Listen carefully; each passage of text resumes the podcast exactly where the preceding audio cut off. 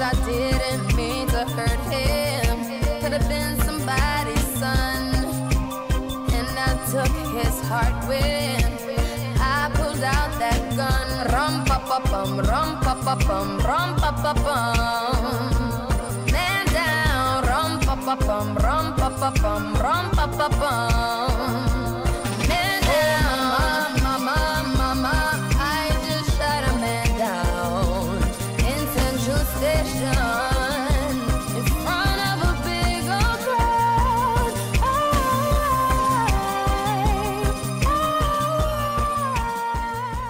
Welcome to Projections Podcast. This is a bonus episode. Hey, Sarah. Hey Mary, how are you? I'm okay. How are you? I'm good, thank you. I'm quite happy to interrupt our regularly scheduled program to Yeah. to bring uh, rape revenge double bill. Yeah, yeah. Today we're going to actually be sharing our thoughts on two films, Promising Young Women and Violation. Actually, we we thought they'd go well together. And actually, haven't people specifically um, recommended Violation to us or to you or to? I feel like it, it, we've been atted about Violation. Yeah, definitely. I've received a few DMs now from people asking, "Are you guys going to cover Violation?" And um, yeah, yeah, definitely. I feel like it's been on people's radar. hmm Definitely. Yeah. Um, uh, you know what? Like I, something that's on my been on my radar that I feel like is, is kind. I just really wanted to hear your opinion on it okay, because sure. I know that we've talked about like Armie Hammer before, and this is nothing like that. But have you been keeping up with the um, with the Raya TikTok scandal? N- oh no, not really. Tell me about it. Okay, so um, basically, I mean, I use scandal as like very loosely because it's not actually at all scandalous. But obviously, Uh-huh. Raya is like an elite dating app for like creative professionals, and it has a lot of celebrities and like very beautiful people and people with a large Instagram following on. And um, it has very, very stringent privacy rules. So if you take a screenshot, I think you take one screenshot, you get a warning. If you take two screenshots, you just get booted off the platform because it's Mhm. got such like famous people on it, and they're kind of entitled to privacy. Oh yeah. Um, so there have been two incidents where like TikTokers have had an interaction with a celebrity that started on Raya and went outside Raya, so to like Instagram or FaceTime. One was um, a girl who un- who matched Ben Affleck and then unmatched him. I think partly because she just thought he was it was fake profile. Um, but when he, she unmatched him, he sent her a, a video on Instagram DM saying, "Why did you unmatch me? It's me, Ben Affleck." like, and, oh then my an- god. and then another girl played 20 questions with Matthew Perry on FaceTime and screen recorded it and posted that on TikTok. oh Um, wow. So they've both been booted off the um, the platform, obviously. Um, but I just I just kind of was interested in your take because I know Yeah. like we've talked about well actually just previously to recording you were saying that like that you felt like the culture of screenshotting DMs Yeah. was like quite mean girly Mm. and um obviously and I think there are just like so many interpretations of this yeah. um but i think something interesting is happening and i it just yeah i don't know it felt like somewhat connected a little bit to what we're talking about but maybe not quite I think so too. I Mhm. think so too. I, you had a really good uh, spidey sense to bring this up because Yeah. I feel like, well, first of all, my my number one question is, are the TikTokers claiming wrongdoing from the celebrities, or is it just for giggles, or are they just trying to like? Is it just like name dropping on social media, like I interacted with so and so? i think that it's for it's like for comedy um so like one of the girls says is like the, the whole structure is like when you when you unmatch ben affleck because you think it's a fake profile and then you get a video. Um and it's like it doesn't really work as like a joke because it's just like well then you, you could you could simply simply sleep with him. Like you know it's not like the video is the end of your interaction. It seems like it's the beginning of your interactions. Yeah. um so but she like but that's quite interesting because like she very much like played it for laughs and Right. then um and obviously like ben affleck is a little bit there's something we do seem to in today like this day and age we do seem to be finding like middle-aged famous men suddenly becoming single a bit funny and i'm not quite sure why we find it funny but like so there's that and then the girl who posted the matthew perry thing said that she actually took it down because she said he was actually really nice and I felt a bit bad, like Okay. humiliating him. Um, but she also said, like, I thought, it, you know, I'm 19 and I thought that it wasn't that appropriate for him to be talking to me. Mm. So there Mhm. was like with her one, there was like she was like he didn't do anything bad, but I still think the setup is bad. See, that's fascinating to me. The culture of meeting famous and powerful people today in 2021 Mhm. has changed so much when we compare it to like like the groupie culture of the 70s Yeah. where there like there would have been um you know in some cases uh maybe even like a threat to life if if young kids were hanging around uh, tour buses and like going to parties at all hours of the night and ta maybe taking drugs and um, probably having sex, you know. So there there would have been like a material threat there Mhm. to like very young people, and I feel like it. I just kind of in a way have to reflect on the very like the, the changing definition of dangerous from Yeah. the 70s to now. So now being in a position to like receive and send DMs uh, with a powerful male, you know, star or whatever, celebrity, even if nothing untoward is even being said, the very suggestion that there's an impulse to talk to a younger woman, Mhm. like an, an like a teenage woman, even even if she's of age, that has now become the kind of center point of danger and like where people's livelihoods are are you know maybe on the line yeah. it's interesting to me I think I think that is really interesting. I think that my thoughts on it were I thought it was just interesting in terms of like what's powerful now and what Yeah. wom- young women want now because when I was young I think like to be like noticed and given attention by like a powerful successful man would be Mm. like my end game. Like it would be you know a goal in itself. It would be like amazing. Um even if i like maybe you know uh, felt it was creepy later when i grew up or you know something like that. But i find it so interesting that like it's just so interesting in how term in the terms of like the value of these men is so diminished in these Yeah. girls eyes that like their primary want is to like make people laugh on tiktok. Oh yeah. And i quite and i actually i have to say i don't mourn that like that switch of power. That Mhm. like the most important thing to this girl is not that she got to you know that she received attention from ben affleck or matthew perry. It's that she had like content with which to entertain yeah you know and i think i i saw i kind of think that's a positive thing a little bit like Mm. that you know that i think it is you know w- women are kind of brought up to think that like receiving like love and affection from Yeah. someone desirable is like the point of their lives Mm. and now women think that to like make a lot of people laugh and like get a lot of likes on tiktok is the point of their life i'm not sure how positive that is but i still think it's an interesting switch yeah it's a reversal of the power dynamics It totally is the like so like these men have gone from like objects of desire to like objects of comedy in like their lifetime, and that must be Yeah, really yeah. disconcerting. Um, and I don't know how. And then the other thing I thought was, you know, I, at first I was like, you know what? It's not like how are people supposed to find love if like Mhm. if their every like intimate moment can be exposed like this? right But then I thought about it and I was like, I think really it just exposes what Raya is, which is it's not about finding love. Mm. Like, and I think that actually, just on some level, all online dating is like this, but Raya specifically yeah is like it's like a matchmaking service for people who want to base their relationships on like levels of power and influence. Oh It's my like God. it's just like an, a version of like when kings married their daughters off to the princes of different countries.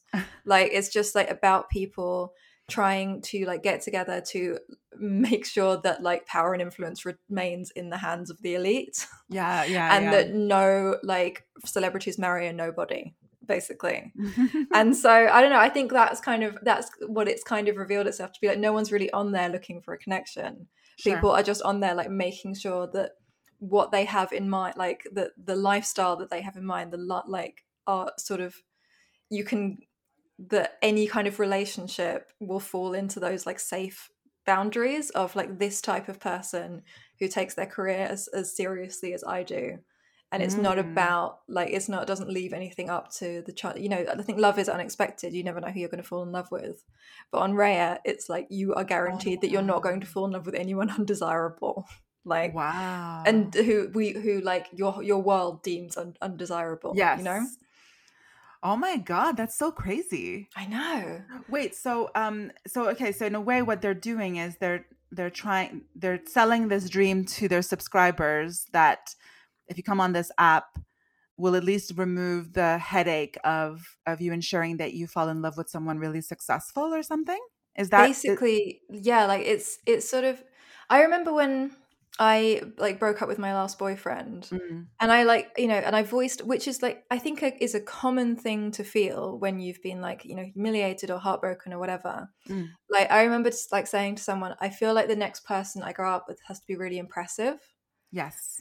And the person was like i don't think you should be looking for love in that way like i don't think you know i think that's not that's not love you know you're that's Mhm. just you like trying to like you know use someone else's status to make yourself feel better Sure, sure. and i think that raya is that i think that raya is like is people who are afraid of falling in love with someone unimpressive Wow. like and i say unimpressive in quotes because yeah, like, yeah. what is impressive you know it's very subjective. it's very subjective but i think but they have that- a very specific definition of of like Yeah. success, let's That- say. that subjectivity is like eroded with like this is taken eradicated with Raya. Like you know, Oh it's my god. it's like don't worry, like you are not going to you're not going to make a mistake and be like open to judgment about the person that you're falling in love with. Like even if you're not happy, you at least will be impressive. That's very prescriptive. Yeah, because in the you know in the in real life um i i mean i've found in my experience that i've been in situations where i've made mistakes i've been out with a you know someone who wasn't compatible with me or whatever and i've learned that being being very prescriptive is not a very natural condition for signaling that one is ready for true love Mm. because because the love element is so kind of complex and it sort of defies our society's like egotistical conditions for what is successful Mhm.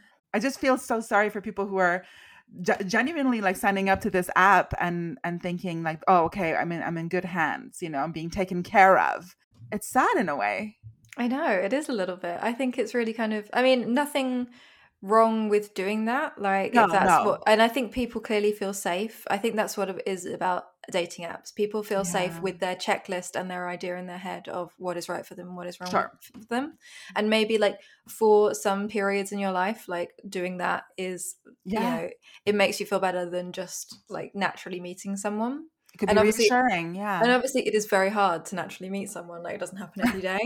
But I think that is what's is special about love. It doesn't happen every day.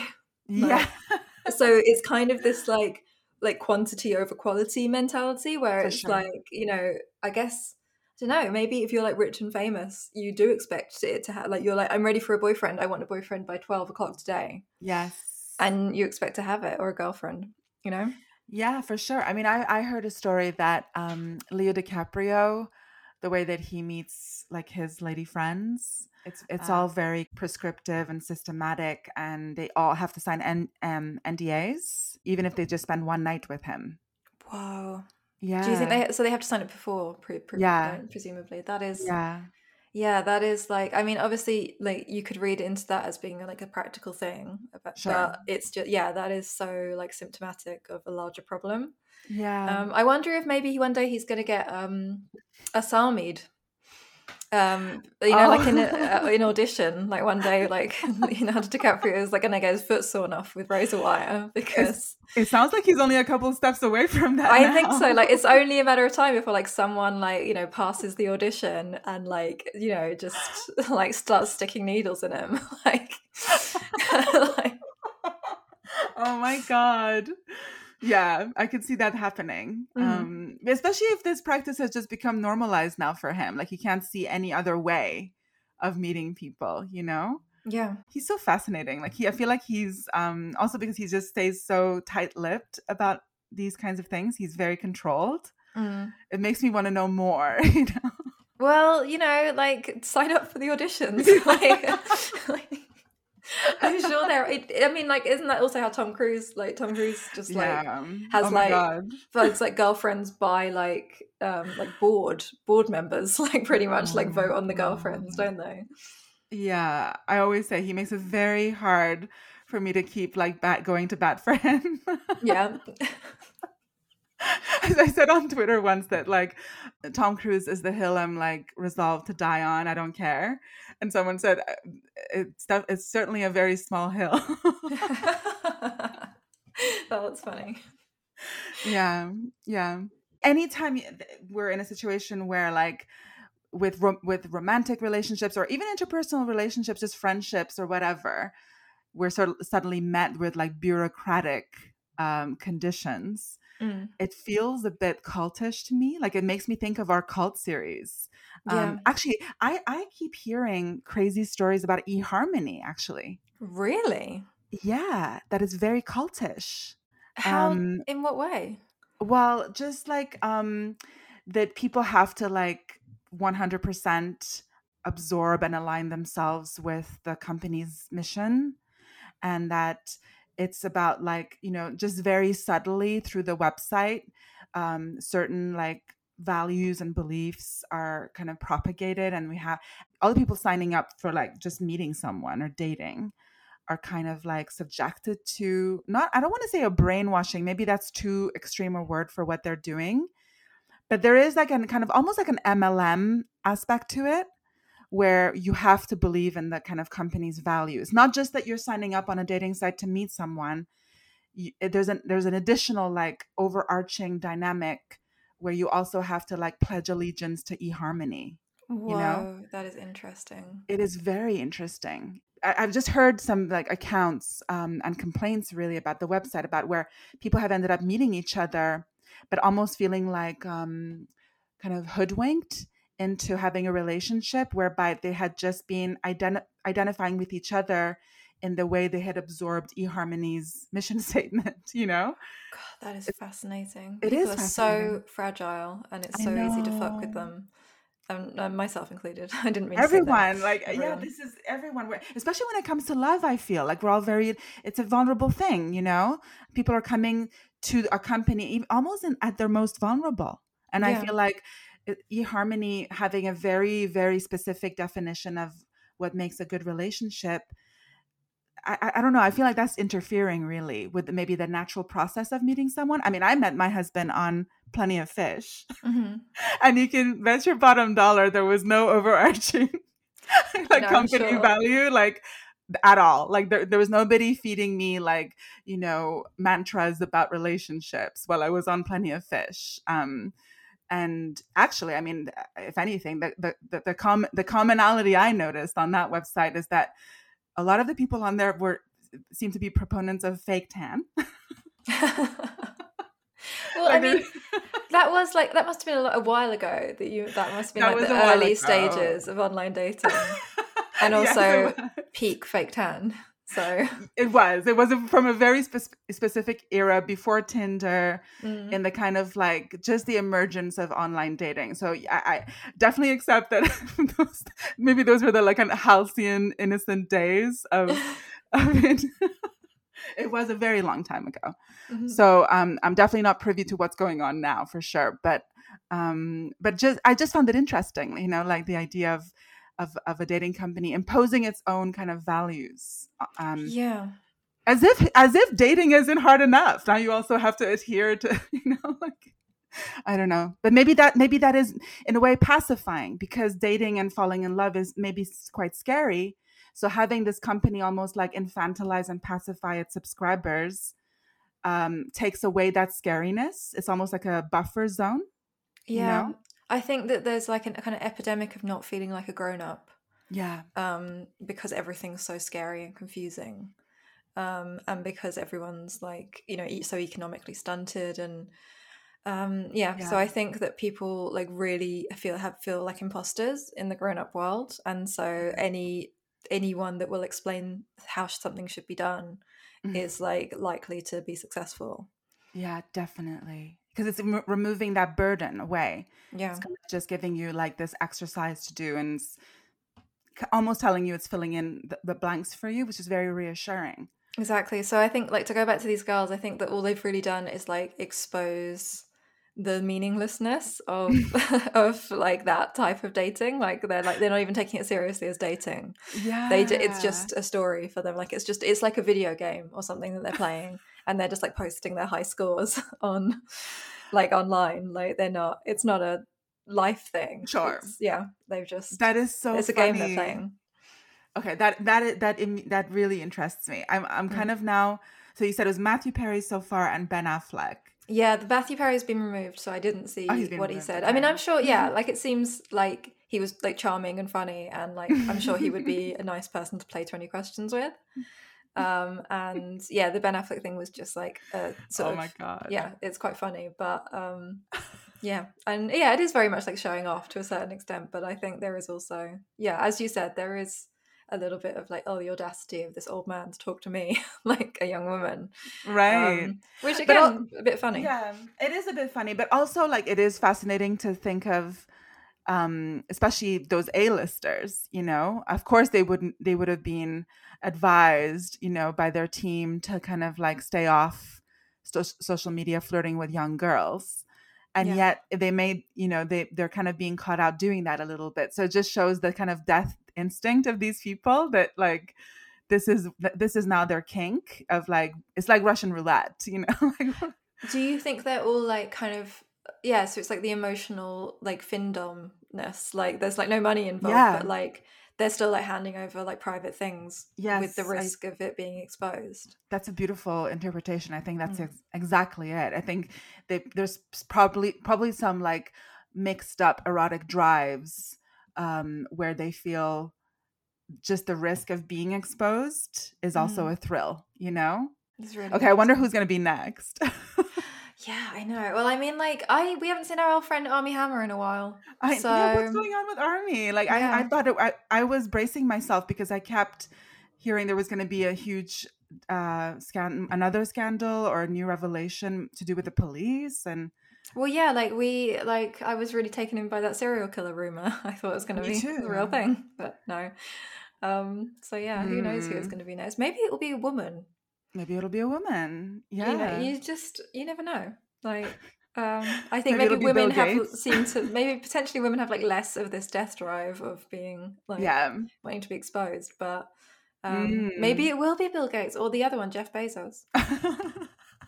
Although didn't he already he well he he shared some dick pics didn't he with He his did. girlfriend and yeah.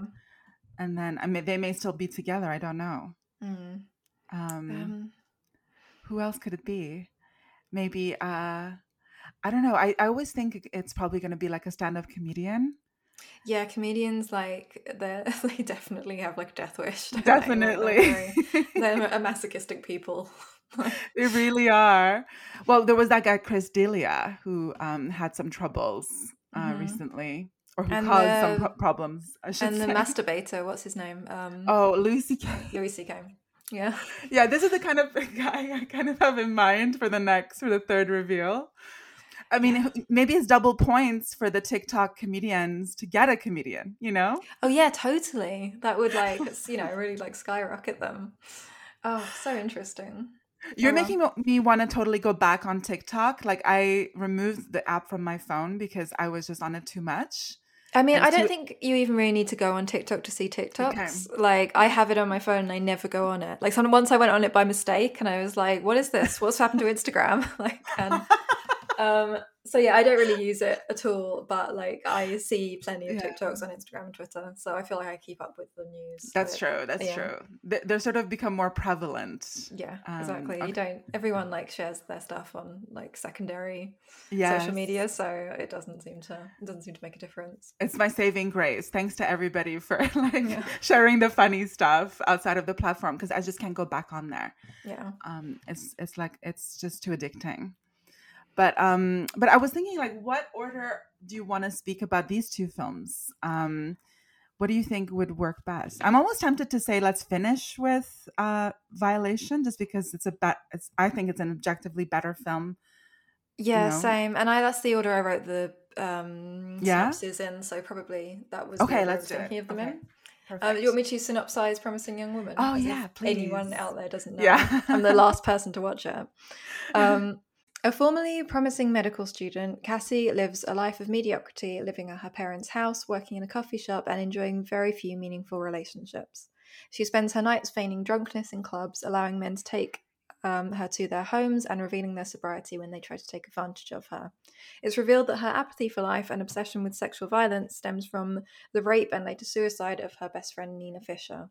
When a chance encounter with an old classmate leads to a new romance, Cassie is torn between moving on and exacting revenge on the people who wronged Nina. Mm, yeah. I mean, that's what I think is a, it's about, but it's unclear. yeah it's unclear i mean i mean okay so uh, just in terms of um anticipation it's worth mentioning like how because it, it took a while for this film to reach uk audiences so i feel like i was anticipating it for ages and ages it feels like it, it was years so Yeah. weird it works against it, especially because, and I think this is important. Like, um, I read a really good article about it on Another Gaze this morning, Mm, um, and I will try and find the. I'll try and put it in the in our episode description. sure Um, but it said in that that the the feature is really rushed into production from a draft first script, Mhm. um, partly because of like the Me Too, the impact that Me Too was having, and Oh, they wanted to produce something like that. So I think it's and it's sort of like a shame that something that was rushed Yeah. into production when it maybe could have spent more time in development was then delayed in release, and Ah, it's just yeah. like oh, what a shame because if they'd known, they could have spent more time in development, which I think would have helped this film. definitely that's really that's a really good insight i did not know that Yeah. That Yeah. ma- see, yeah, that makes me think it is a shame as well because if it if they'd been able to predict a global pandemic and just like you know bided their time more in development, it could have been a much more f- kind of fully formed uh, film in the end. Yeah. I don't know, maybe I'm wrong in thinking this, but I have a feeling that because it was kind of released during the pandemic, no one could have sensibly measured its impact with audiences in, in like totally natural times. Yeah. So I almost wonder whether it just kind of grew this hype in this bubble of people being unable to go and kind of vote with their with their tickets kind of thing, you know? Yeah. and I wonder. I, I don't know. I just had these the, a feeling that it was a movie that was hyped up. That I, I mean, I, I'm just gonna say out the gate, I did not like this film. Um, yeah. Me too. and I, it's a shame. I like. I also. I was so aware of you know that there's been a lot of incredibly positive re- response to this, and also incredibly negative. And so I really did try and go into it with an open mind. Like I didn't want to. I Mm. I didn't want to not like it. I want to like film. I want to like all films. yeah, um and i also know that like it's you know to a certain extent it's unfair for to even respond to films when you can't see them in the cinema because i do like very Yeah. firmly believe that the cinema is part of the viewing experience and the films are all diminished by at least like 10% of you know quality when you don't see them in the cinema but yeah I'm, I think it was not i don't think it's a successful film um i think there are like i think that it maybe i think you know what? It could have been promising. Um maybe in its like early stages if it had had a bit more thought sort of put into exactly what it was trying to say. Yeah, um and like maybe if it had just been allowed to go into an unexpected direction i think potentially like there's a lot of pressure no maybe not just from its director maybe from the studio on like what the message of this film is. Sure. and like I maybe and I I sort of there's certain parts of this film that I think you know what there's like maybe an interesting story underneath all this like that could have Mhm. been fleshed out more but it hasn't but no I really want to hear your I want to Okay. hear your takedown of this film because I'm okay. looking forward to it Mhm.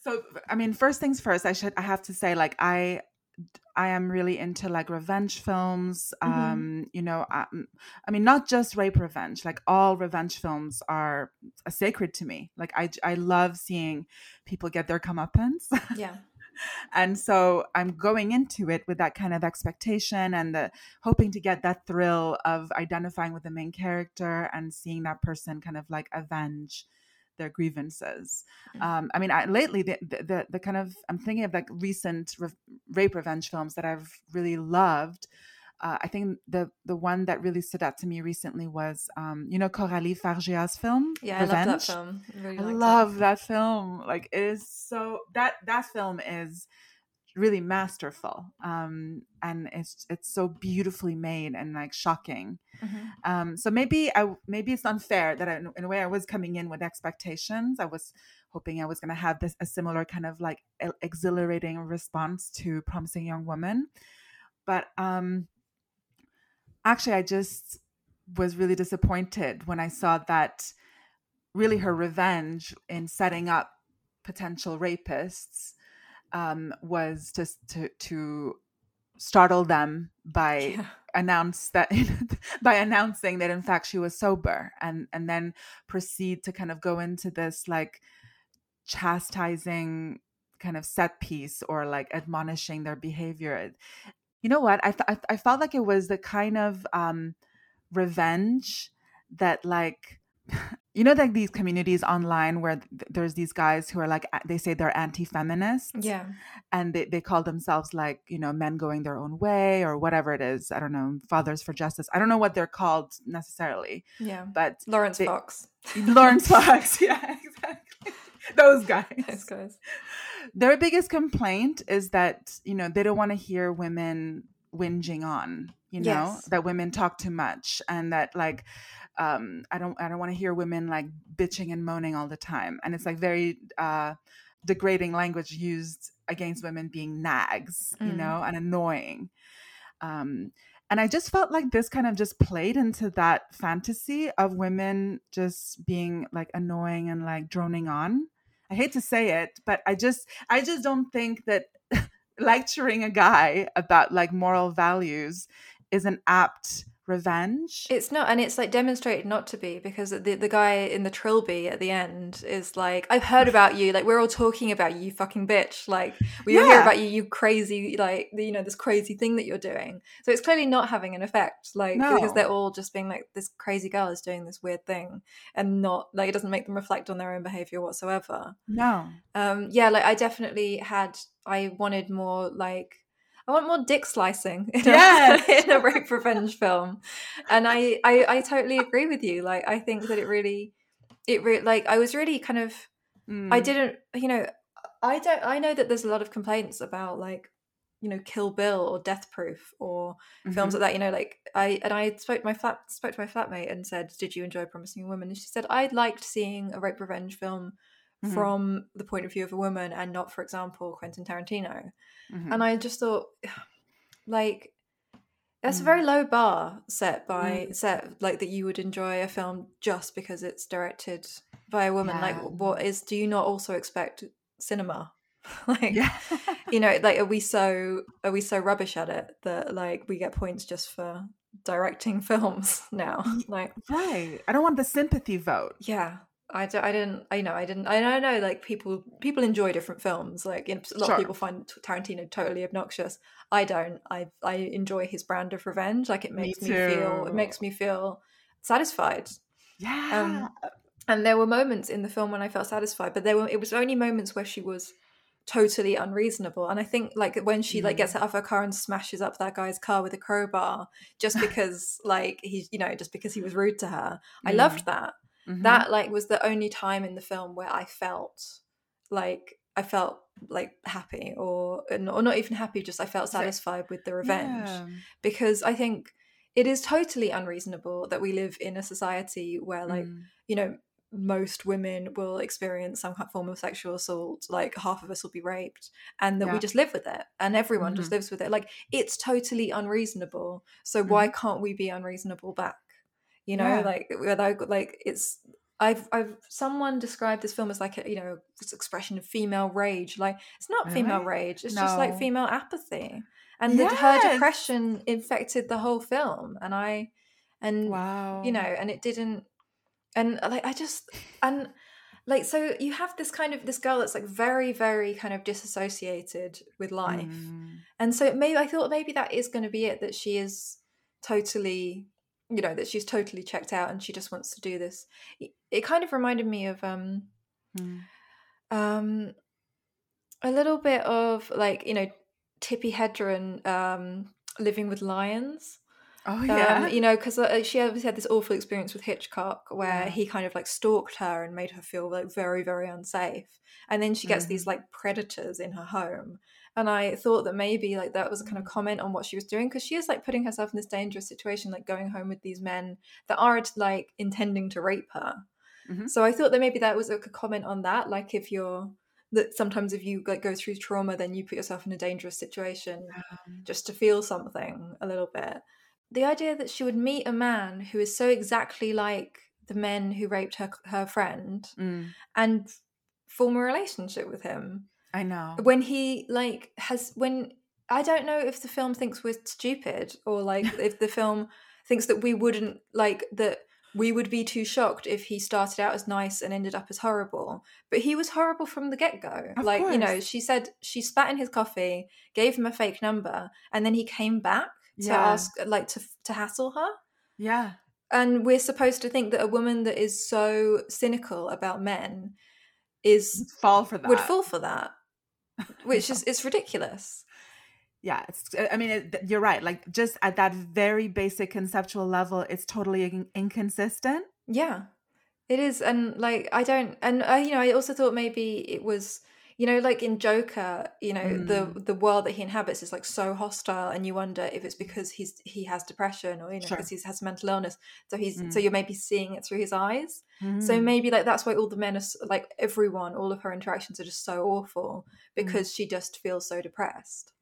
But then, if that was the case, like, why wouldn't she think this guy was awful too? exactly why does he get like a free pass from that dominating worldview i don't get it because what has in he the done How has he script. to- because it's in the script there is no other reason yeah like that seems to be why like she had like she had to fall in love with him because it was in the script Oh my goodness. Yeah, no, I felt I felt that was completely disjointed as well Yeah. because he was already like the the writing was on the wall as you say, like right from the start. yeah And and I I just find it so like I don't know, a little bit moronic that his little dance routine in the pharmacy and like other Oh like my God, cringe i cringe moments like that was th- that's supposed to be like endearing? Or is it intertextual? Because we know that Bo Burnham is like you know like a respected person in the film industry and he made that movie eighth grade and are we supposed to bring that association Oh, in i didn't him? know that. Is that who that was? Yeah. Oh i think there is like yeah there's definitely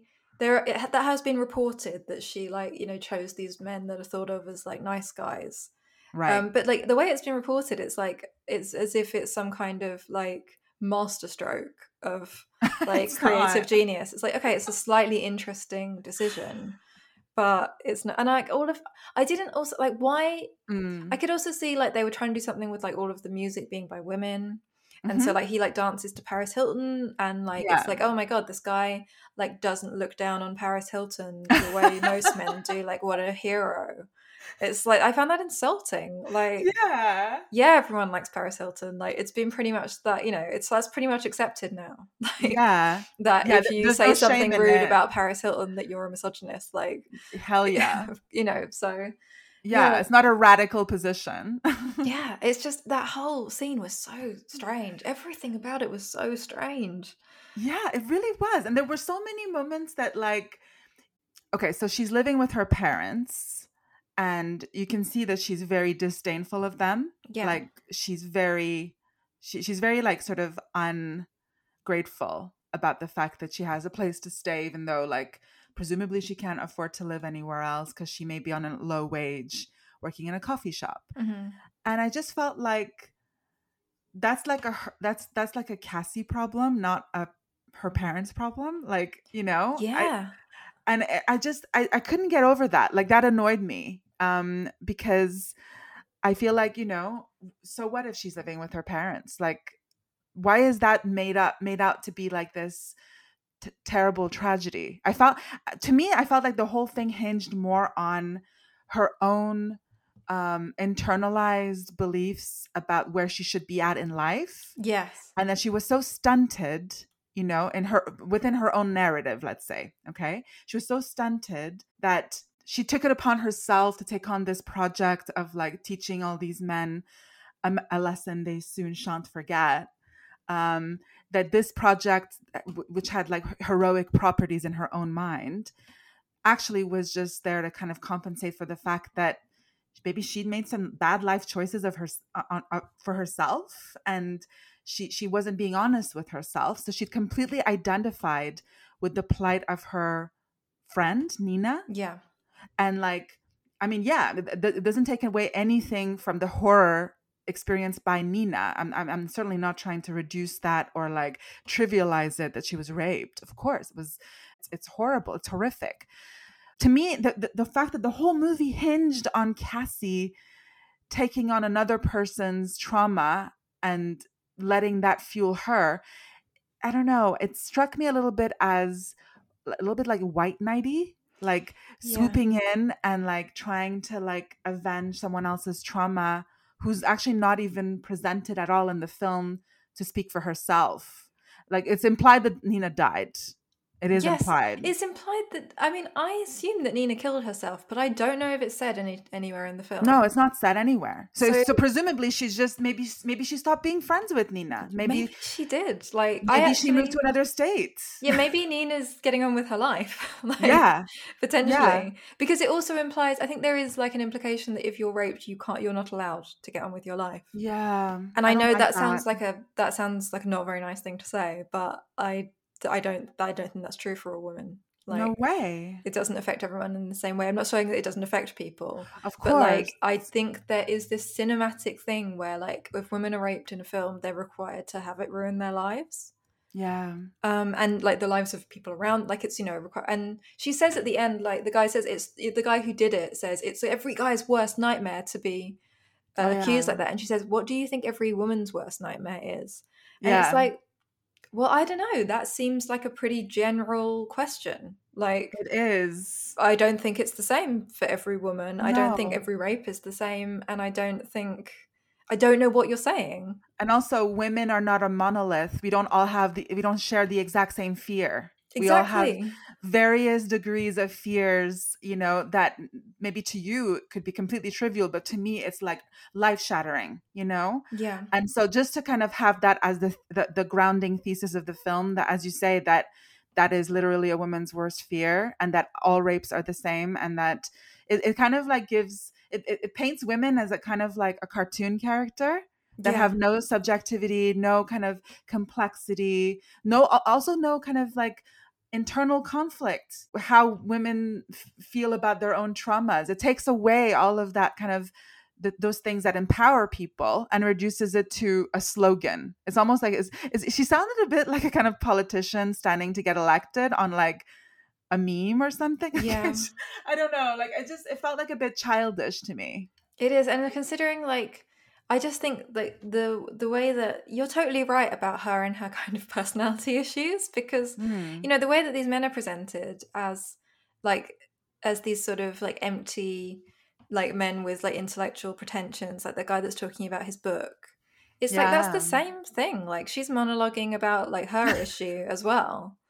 And you know and like i don't know i think and i think it's it's i think that's where you maybe want to do a few drafts of a script before it goes into development because and i say that like as if i've ever written a script but I think yeah. like it's so obvious that there is another story emerging here, and it's a story about like a girl that's identified too closely with someone else. Exactly. Oh my God, Sarah, I literally had it down in my notes. Oh, Identified really? too much with her friend. Yeah, I And was I- actually thinking this could be a perfect film if we ever bring back like mental illness on film. This would be perfect for Borderline. yeah, it is. It is perfect for borderline. That is exactly what I was thinking because you're totally. And I think that that that idea of like Nina maybe like living her best life in New York or something like that actually would have been an amazing ending to this film.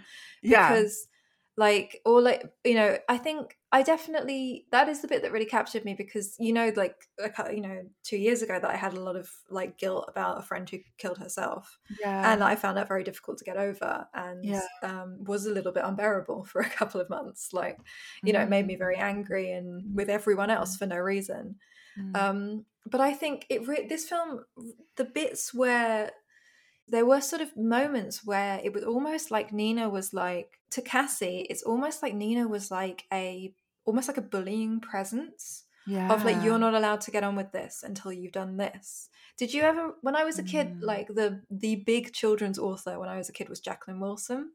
Oh no, I don't Um. Uh, she was like just a, it's like a British children's writer, but she writes like a lot of kind of young adult books.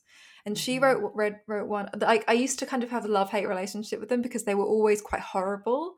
Like, but they would like get you through like quite like like really horrible things like bullying and anorexia and stuff like that. But in Mm. like so i used to be almost a bit frightened to read them but there was one called vicky angel and it's about a Mm. girl who was like kind of quite a quiet presence next to like a more confident best friend. And the best friend dies like unexpectedly. They're like 12 years old and the best friend like gets ill and dies like very suddenly or gets hit by a no they're having an mm. argument about the the best friend's like control over the quieter one. And the and the like the popular you know beautiful controlling one gets hit by a car. And then for the rest of the book Mm. she like the best friend stays with the friend in the form of like an angel it's called Okay. so so like it's like a ghost kind of and like Ah. refuses and like is there because you know she's like you can't be by yourself you don't have any other friends but is like also this kind of very controlling presence and won't allow her to move on and it's so it's very much that like so it just really reminded me of this film Yeah. like because there's a bit where she says you know i loved medical school and i didn't want to leave so it's like well then why did you leave like Yeah. it wasn't this wasn't your this wasn't like an assault that happened to you Yeah, this was not your path. Yes. You've over identified with someone else's trauma that, yeah, was legitimate. But you've now co opted that that trauma for yourself and carrying out revenge in the name of that co option and using it as an excuse not to live your life. I mean, the the the best revenge is a is a is a life well lived. Actually, you should have just stayed in med Yeah. school, finished your degree, and practiced medicine, and you know, to hell with everybody else. yeah exactly but i think yeah so i think that's i think that would have been a more interesting film if the film was about that like i would totally watch a film about a girl who like who has done those things and who can't you know who's i i think that's it doesn't make it a bad film that she made all those choices but it would Mhm. just be nice if the film was honest about those choices Exactly. and the film exactly. didn't it wasn't pretending to be like a manifesto about rape when like nothing i don't personally feel and other people may feel differently but i don't personally feel that it's very reflective of rape in the real world like No. you know and i know like it's very much based on real things like you know there it's Yeah. very much based on like real like campus assaults and like a bit like i feel like there was something with the brett kavanaugh thing which was to do Mhm. with like laughing like a Mhm, lot of you mhm. know so i think a lot of like you know like women who are assaulted in that way like there is also Yeah. that like that horrible you know group like um sort of assault like it's about like humiliation and that's so i thought like i could see that that it all came from a real place Yeah. but just that you know these men are not real like the way that they're portrayed is is just like kind of cartoonish and grotesque.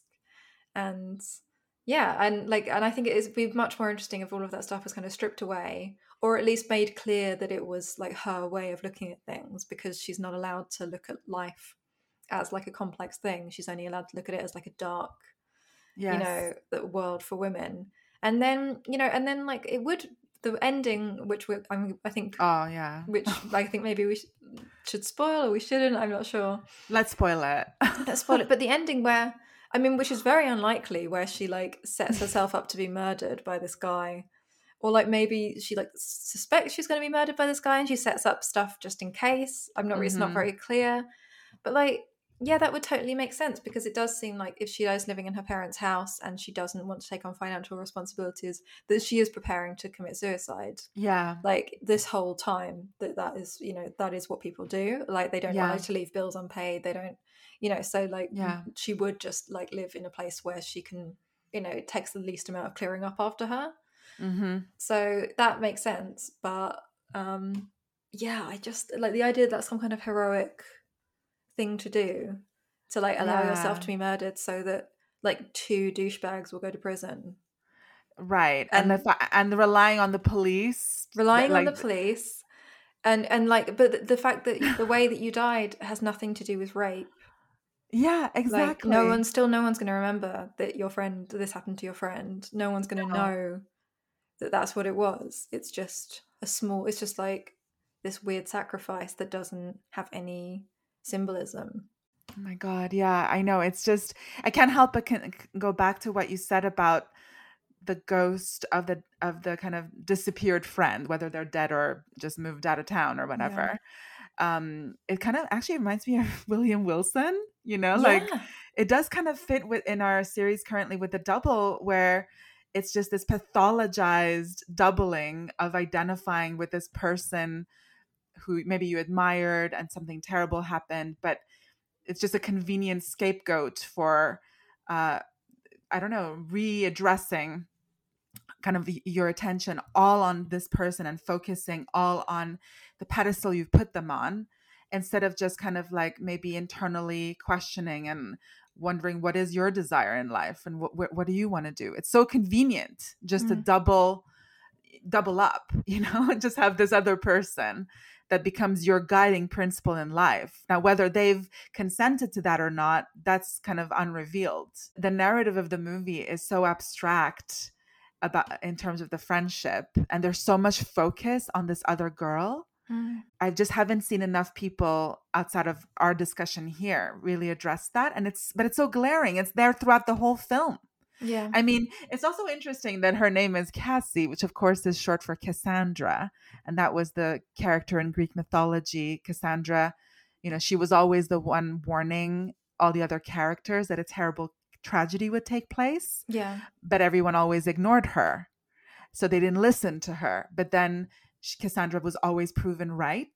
Mm. That was like her destiny to always be proven right. But then the tragedy had already occurred. So this movie seems to be like placing itself in that kind of like position, a philosophical position that Cassie is telling the truth. You know, she she's trying to warn society about the dangers that men are posing. But I just I feel very dubious um, with any character that is self-perceiving as a Cassandra yeah. because that you know th- that to me it's it's one thing to be like proven right afterwards and it's like everyone says we should have listened to you.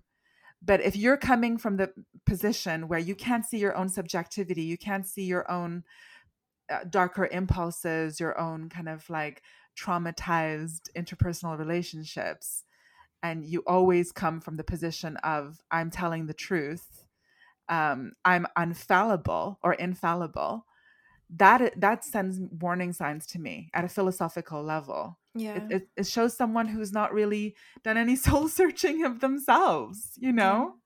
And even even like even if it was more straightforward that she was just killing men like or yeah. maiming them or you know i would have preferred that.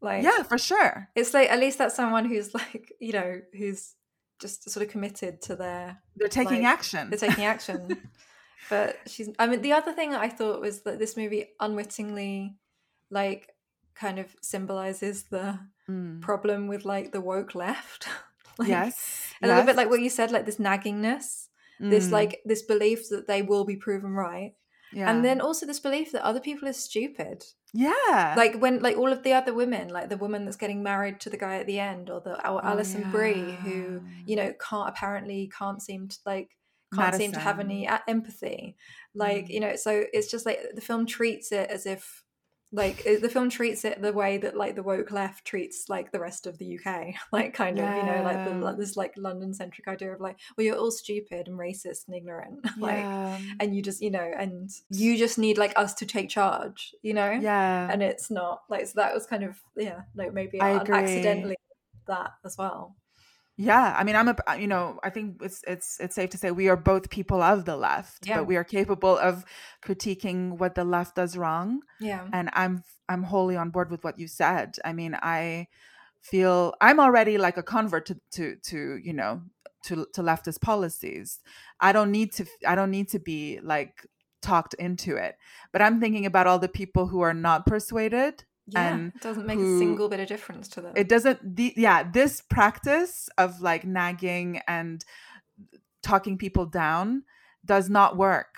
It, mm-hmm. it it simply doesn't like bring anybody over to our side, you know. And um, it, if if anything, it just puts drives wedges between people, and who wins? Uh, you know, the banks Yeah. you know and like and and and and the military industrial complex you know actual uh organizations and uh, elitist groups who materially benefit from people, you know, p- working class people or people living in society, um, you know, banking on us not getting along. And I just feel like, yeah, I, c- I couldn't agree more. I don't like the, I don't like the, the naggy, the nagging element of this film. I actually, um, so I read this uh, article, which I'll forward to you afterwards, and maybe I'll post on social media as well because I thought it was really good.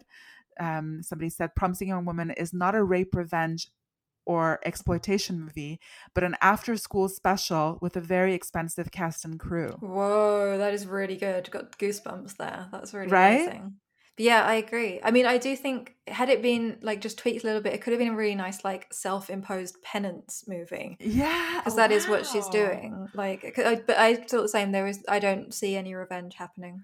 No, Um, even at the end, I don't, I don't see that as revenge. So no, I don't that's a cop out. yeah it's i don't know why it's called a rape revenge movie because like yeah you because you don't see a rape or a revenge so like, yeah, promising concept, but I it Yeah. felt flat. Fell flat. fell Yeah, flat. and it's Yeah. like it's and it's as i said like there are interesting things in there and if they had been fleshed out and i and i would give Emerald Fennell Emerald Fennell Mhm, feral mhm. fennel fennel. like fennel tea Yeah, okay um Emerald Fennell the benefit of the doubt and say that maybe like studio pressure made the film go a certain way um and maybe took it out of her hands somewhat but Yeah. maybe not like as we know about um, as we know about her she you know i i don't want to make like stereotype but she went to marlborough college went to oxford she's very much part of like the british establishment absolutely. so perhaps she has like a vested interest in a certain not very fleshed out form of feminism. Exactly. Yeah, I I I agree. I think it is part of a tradition of fiscally privileged people co-opting the struggle of like everyday people, Yeah. you know, um to elevate their own p- power base. And I hate to say it, but I think that's what's happened here as well. Yeah, I mean, not to say that like you know rape doesn't happen to No, no, of course. of Um, course. but yeah, like I think, and I think there that was something that was maybe I felt was quite honest about this film that it didn't Mm, that it very much was about like um it very much was about like um up you know it was about rich people and like the da- like weighing up the damage that's done to like you know whether we should ruin like a rich young woman's life or a rich young man's life and choosing Yeah. you know the rich young woman's life and i thought there was something interesting in there yeah, that's true. Um, but yeah oh it's such a shame such a shame because It's a shame. it could have been interesting, but it was just I think it was just a mess. Yeah, Um, and I think there's if there's one thing that kind of in comparing um, promising young women to the next film we're going to look at, Violation, mhm. um, that really captures where they both failed and succeeded.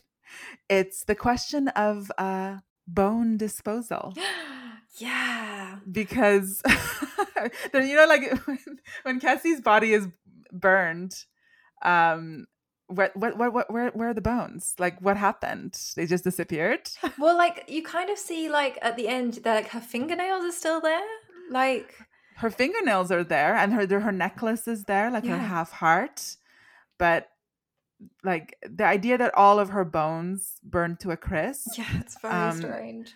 and it's fitting it's fitting and for for a movie that didn't maybe spend enough time reflecting on the things that it's rep- representing whereas in violation it's a stark opposite yes, I'm going to synopsize. Um, married couple Miriam and Caleb take a trip to visit Miriam's sister Greta and her husband Dylan. With signs that her relationship with Caleb is falling apart, Miriam also experiences tension with both Greta and Dylan over their differing perceptions of the sisters' relationship. When a Mm. flirtation between Miriam and Dylan leads to a rape, events take a turn for the worse. Okay, perfect. And it's the, the, the this was written and directed by uh, Dusty Man, Man, Mancinelli and Madeleine Sims Fewer, Yes, who is also in it. who's also in it. Yeah. Right. Yeah, fantastic. So quite like interesting um, that they both wrote and directed it together and Yeah. won stars in it. That's cool. And she seems to have a history of making films about rape. oh right, I didn't know that. Like her short films, I just like had a very brief look. I didn't watch any, but her Uh-huh. short films seem to revolve around like sexual abuse. sure, So she's got a she seems to have like a, a interest in this subject. sure. I like I have to say I enjoyed Violation a lot. I find it hard to concentrate watching a film on my laptop these days. Yeah, But I didn't find it hard to concentrate with Violation at all. I really was I was very um immersed. yeah. Yeah. I did think it was an objectively better film than Promising Young Woman. I still found it I didn't care much for it, but I think there's I think genuinely it's just because I was a bit bored by the whole sequence with like the body. I found that Oh, I was a quite bit enjoyed bored. the sequence with the body. See, I was I knew there was something like coming up. So maybe I had built it up in my mind as something different to what it actually was. But I, anyway, I Oh, just I was a bit 'cause I- bored. I had no idea there was anything coming up. Like when I because I didn't read Ah. anything about the film, I didn't see it. So I, I kind of and I Ah. like maybe saw like a small trailer on Instagram or something like that. Yeah. Very, very small clip. So I expected it to be a like a sort of um a kind of always shine. Like so Oh, something like I expected it to be people shouting at each other or like Yeah. people you know, I didn't expect there to be so we are gonna spoil this as well. So yeah, or like But- Queen of Earth. Or Queen of Earth. Yeah, I expected it to be much more talky and much less action. So I was very Ah. surprised when, um, when she just like kills him, and then like and then disposes of his body in just such a resourceful Methodical, way. yeah, very resourceful. I yeah. thought it was very good. I I read a book called Out um, by a Japanese author, Mm. um, and it was like so disgusting because it was about these like this group of women that work in a factory and one of them kills her husband and the others dispose of the body and it's just like it's just like pages and pages and pages of them like cutting up this body in the shower and like what they do oh with it god! and I was just like, oh, this is fucking bleak. like, so, like, but um, but yeah, like I, I kind of was, I was impressed. Like, I was just like, wow, like this is this is someone who's very committed to the concept of revenge, Yeah, and not just revenge, but like, I don't think it even like I I think revenge is such a slippery thing. Like, I think that it wasn't that she wanted, you know, my my dad has a friend Mm. who um is a forensic psychologist, and Yeah. he once had a you know was in prison talking to a guy who um killed his wife and tried to flush her head down the toilet. oh my Um, god! Just was like, come on, um, like, um, and he said he was just like, it just seems very clear that the guy wasn't. It wasn't like the murder; it was the getting rid of her that was so key. And I think it's the same Mhm. here. I don't think it's. I don't. Nec- I think it was maybe Mm. an out like um having just said that like I didn't think the revenge was dramatic enough in Promising Young Women. Mm. Like it does seem to come out of nowhere in this film a little bit. Like it feels Mm. um, obviously the film is like um the film is edited so it's out of sequence Yeah. so when she does murder him you're like oh okay this seems a bit like out of nowhere yeah. Mm. like i think that it is about i don't think it's so much about revenge i think it's just of her wanting to get rid of him Mhm. Mhm. like because you know she fe- feels that he's she already wanted to get rid of him when Yes. she like said her to her sister you know she doesn't think he's good for her sister even before the rape happens that's right. so i think she's just and she's like clearly you know she, all these stories from her childhood about the way that she very dramatically responds to any threat Yeah. um, and like shuts things down and it's, and so she you know she just it's not she's like she's sort of thrown as this person who's vengeful but i don't think it's vengefulness so, so much as just wanting to get rid Mm. of things that you can't deal with almost like kind of just try and remove all trace of something. Yeah, which she does uh, expertly and Yes, she amazingly. Like, I was so impressed with the way she, like, I loved it when she got Ah. all those like little, like all those little like bottles, and then she Oh, put all of the she put all of the blood into like a cooler, and then she like tapped the cooler and like put this blood very neatly into these bottles. Like, it, was amazing. Like, it there's was just really thought out. there is just no trace of him. There's no trace. Wow, that is true. Yeah. Actually, now that you say it like that, I can see more value in this film because I hadn't thought of it that way. I thought I was just reading it as pure like revenge within the revenge discourse. But I think again, both with Emerald Fennell and with this director, I think maybe their Hmm. interest in the subject maybe like masking from them what else they're talking about. Yeah. You know, because I think again, this film is maybe about something else. You think I think they both think they're making quite straightforward films about rape, but they're not. as anyone who's sort of psychoanalytically minded as we are, we would probably always suspect that what we see on the surface is really a stand in for something else, like Mm. something latent or unconscious that is like otherwise inexpressible. Yeah. Um, you know, and so it has to then try and fight its way to representation and expression in in this type of narrative. And I, again, in this film, I feel like the relationship between the two sisters is really strong. Yeah. The kind of like dual nature of the of of the, of two women responding to each other, reacting to each other, having to coexist, etc. It's so much more interesting because both sides are represented. Yeah. I really like what you said about the need for this guy to disappear Yeah. and what how that ties in or plays out in her relationship with her sister. Uh, it's hard to know because that you can't really figure out i like on the first watch i wasn't Mm. sure what time frame this was all happening in so Yeah. sometimes so it kind of goes back to um the periods before the rape or after the rape and before the Mm. murder so it is a little bit difficult to know but Yeah. yeah there's there's definitely you know you have this like very what seemingly like happy relationship at first Mm. and the way like it's interesting because they tell these stories and they're both laughing about these stories about miriam kind of coming to greta's defense um, with like violent reaper, you know violent responses to like perceived um, threats so like you know jumping on their like mother and Oh, saying like i'm gonna rip off your head and shit down your neck like Oh my god. um, and it's not and like um and then you know and they're both laughing and you know saying like oh and and it's greta seems to think that that's fine and nice but then later when they Yeah. have a conversation she says like you you know you don't do this for me you do this for yourself. Like i yeah. you you know when so and so called me a slut or whatever it was and you did this thing to him and his mother his parents wouldn't talk to me it was so embarrassing for me and i asked you not to do it and you did it anyway. So it seems Mhm. like what they are what she's pretending to have to feel in the beginning is not really what she feels. So there's it's like established there is this thing where you know like miriam takes it upon herself to dole out revenge yeah. and it's not and it again like she's she's over identified with uh, like and doesn't realize that it's not like it's not her thing to avenge and perhaps it's not even worthy of revenge Wow. so it's actually quite similar in a way to promising very young woman but it's just more about that than it is than promising young woman is Yeah. But actually, in this case, obviously with like Cassie and her um I suppose pathological doubling with Nina, where it kind of really follows that classic kind of um Edgar Allan Poe idea of William Wilson, you know, being followed by your double and then harming who you thought was the other person, but you've really just harmed yourself the whole Yeah. time. Like you've, you know, how utterly that has murdered yourself, you know, this kind of thing.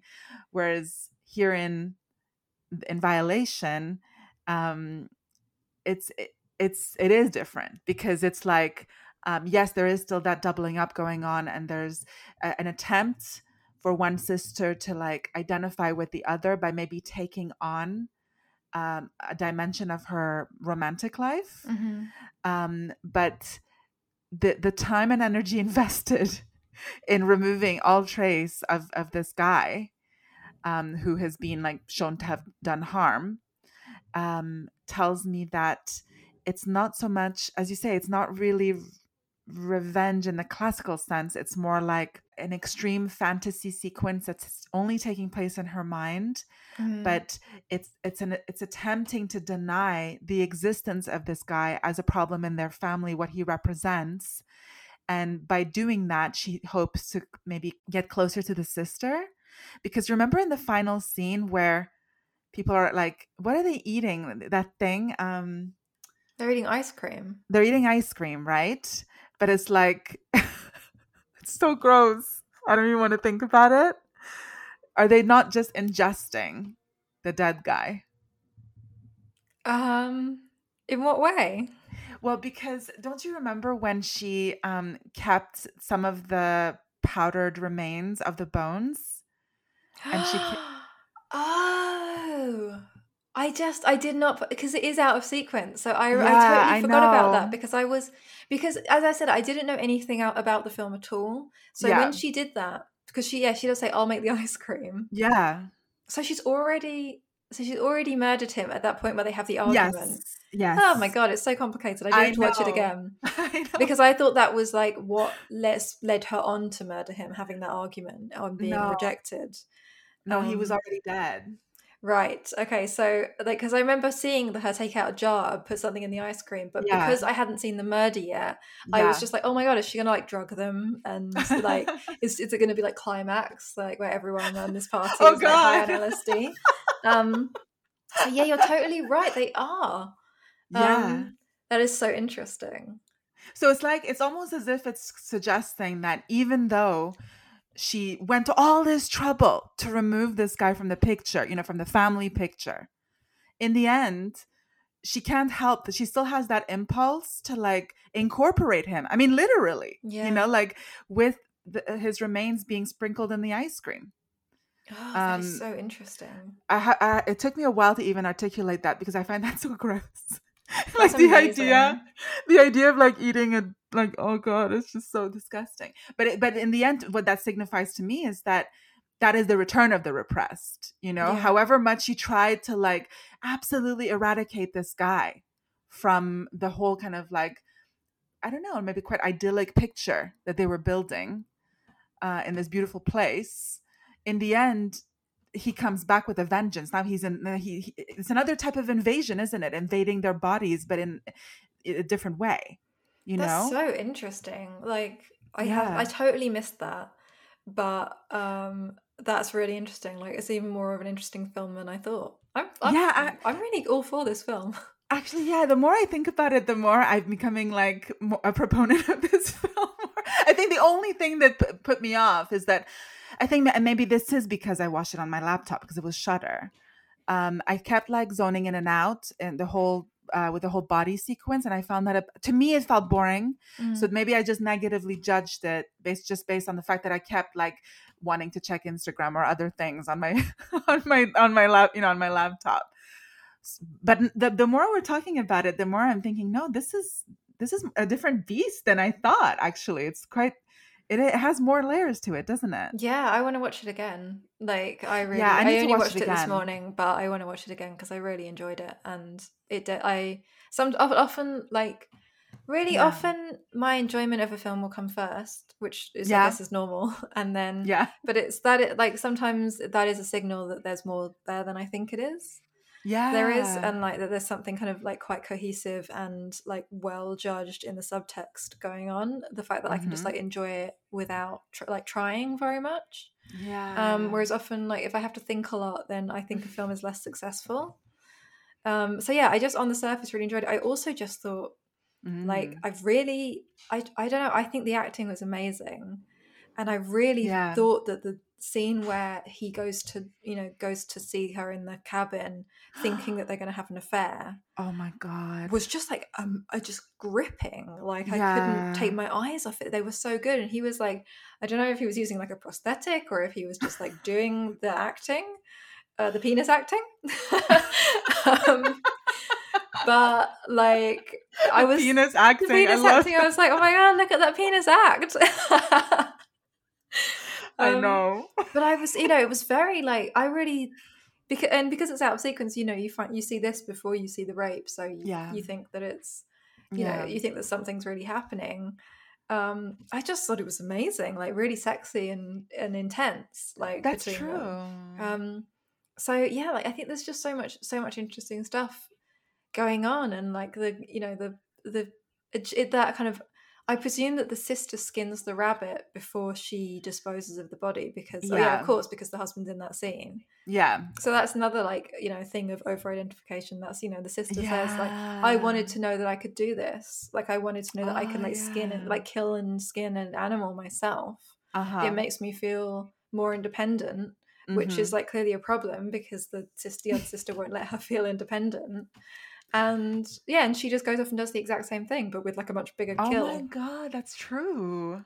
Yeah. That is absolutely true. It's just a repetition of the something that had been discussed as being like a desirable thing. Yeah, Wow. definitely. Like, uh, I th- I Oh think every everything about it, even like the way she killed him. Like in the beginning, she's gonna Yeah. suffocate him, and then she kind of chickens out, and then she Mhm. strangles him. Like that's like Oh. you know, I think in Promising Young Woman, there's so many times where like they want to kind of like, oh, they're like, oh, we're reversing the roles, like we're reversing the norms. You know, they film like Uh-huh. those men dancing in slow motion in the opening scene, and stuff like that. But this really is reversing the norm. Like it's like near on impossible for a woman to be able to strangle a man. yeah. Like it just doesn't happen. It can't. You you, Yeah. you can't do it. Like, but somehow this like magical feat is accomplished in this film Mhm. and it's so that is something that's so frightening about like you know male and female relationships that like if women want to kill men then they usually have to have a weapon of some kind Yeah. and if men want to kill women they can just do it right right here yeah, physical physical force. Yeah. Yeah. they don't need a weapon. exactly so i think it's really interesting that that's how they showed him killing and maybe that does point to your theory about it being a fantasy because i really don't think it could happen like a man that, that size and a woman that size No, Like, no, your- she was very. She's very slender, tired. small person. Yeah, Yeah. yeah. 'Cause- Just because I felt like even with her own partner, you know, like when she crawls into bed with him quite early in the morning, Mm, and like she sort of straddles him, and he's like, "I don't want to. I don't want to." It's yeah. like she's kind of like. I mean, obviously not at all like doing anything violating in that sense compared to what happened to her. I just found it interesting, like the impulse to go through with the sexual act with him, even as he was saying no. yeah And that the fact that, like, that element existed alongside the kind of non-consensual ingestion of this of this dead guy that there is this kind of like violation that she feels compelled to, compelled to replicate in two instances in the film That's true, and I think that's like a actually a really realistic portrayal Yeah. of like that's why I, I wanted her to be more unreasonable in promising a Yeah. woman because something really unreasonable has been done to you without your permission, Yeah. and like I think it's totally normal that you would like engage in some in like some destructive behavior towards other people. Like it's not nice. It's not like to be condoned exactly, but it's to be but it's proportion it's proportionate. It's proportionate and that's what i think that really reminds me of the asia argento thing you know when asia Yeah. argento was like a very big voice in the me too movement because she'd been assaulted by harvey weinstein and then it came out Mhm. that she'd like been on the opposite end of that kind of power imbalance with a young man. Yeah. And i'm i was like well of course she has like Yeah. that seems like you know it's very that's very sad and like that's awful for that young man. Yeah and yeah. like definitely deserve you know definitely she deserves to be like investigated over that. That's not of course. okay. Yeah yeah yeah. But like but the way that people were like you know it it takes away from you know the me too movement it's like sure. no it doesn't. It adds to it. Like it makes Yeah. it it it's proof if anything that that's what that, that really did happen to her because a person that that had happened to would of course like want to be in a dominating situation in the future where they can't be hurt. So yeah if anything it uh, it actually as you say renders more credibility to her original allegations because we know that this type of abuse can be like cyclical yeah. you know? And so when we're seeing her do the things that she said happened to her it is it is it lends support to your theory as you said it that it's it's it's a way of for the victim to feel empowered as as tragic as it is because obviously that you know you're victimizing somebody else. But it just points to the root of the problem that you know this occurred and that she had been groomed and she had been violated in this way. And she feels then compelled to reclaim her power by repeating the trauma onto somebody else. Yeah. And so i feel like we're seeing that on display in, in violation in this film as well Yeah, that's actually that's really good. That's I that's really interesting that you saw that. Yeah. I I totally missed it, and I'm really glad that you pointed it out. But yeah, that is what's happening. I mean, I only saw it because I, I just held like actual physical revulsion when I saw like when I made the connection of what that powder was. I'm like, oh my god, like I'm, I'm quite squeamish about things like that. I mean, I'm like, if it makes you feel better, like when things Mm. are like really burned up, then they are quite pure. So, like you know, it's quite, oh my god. like me and my dad were at my grandmother's the other day. We'd do gardening at her house on Saturdays, and Yeah. tr- we were sort of despairing over the earth because it's very clayey clayish, Oh, yeah. clay filled, whatever. And Mm. um, we're trying to figure out ways to like improve it, like with manure, compost, da da da. And I, Mhm. he was like, "Well, you can use the ashes of the bonfire, but you'd have to burn a lot of stuff." And I was Right. like, "Why don't we become body disposal for the mold, and then we can treat the garden with the and then and then I, I guess a joke, and I was like, and then we can buy all the ashes we want, like, but I, and he didn't get it, and I was like, oh, I thought it was quite funny.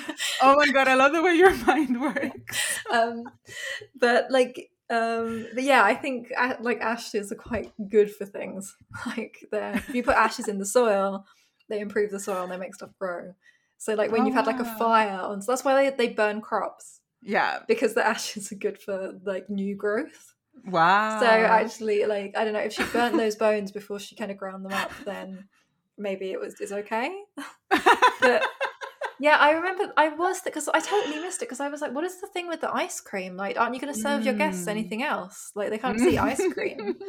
Like, why so much time spent over this like weird small meal?"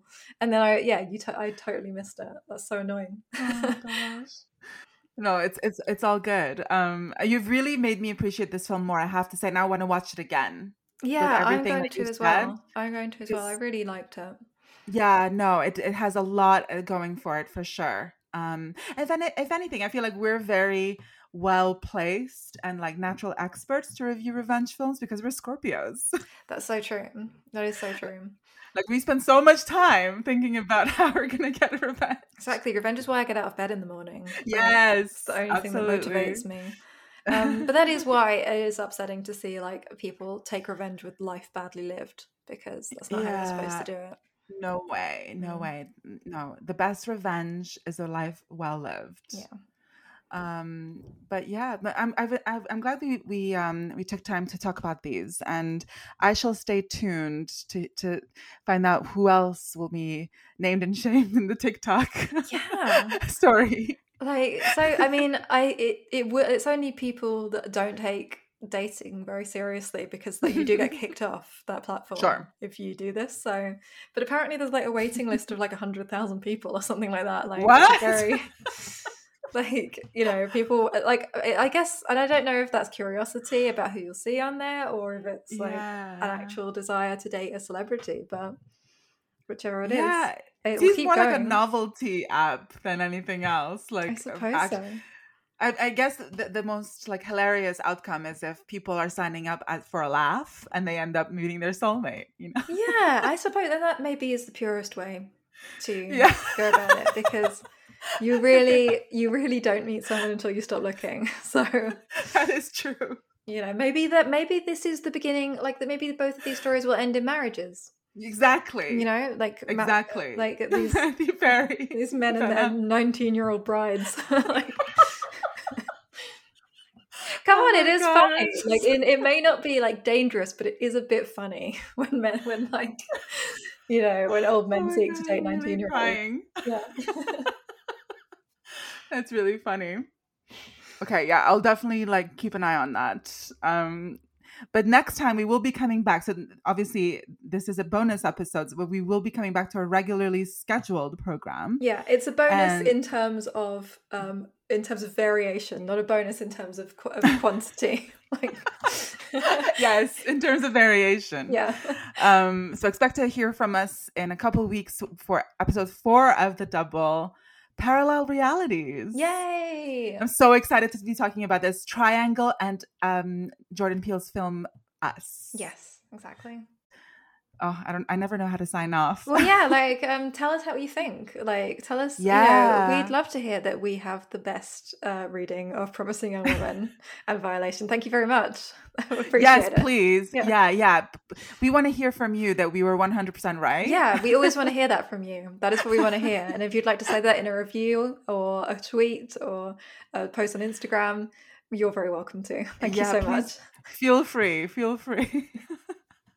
Bye. Uh, bye. I didn't mean to end this life. I know it wasn't right. I can't even sleep and I can't get it out my mind. I need to get out of sight, but I end up behind bars.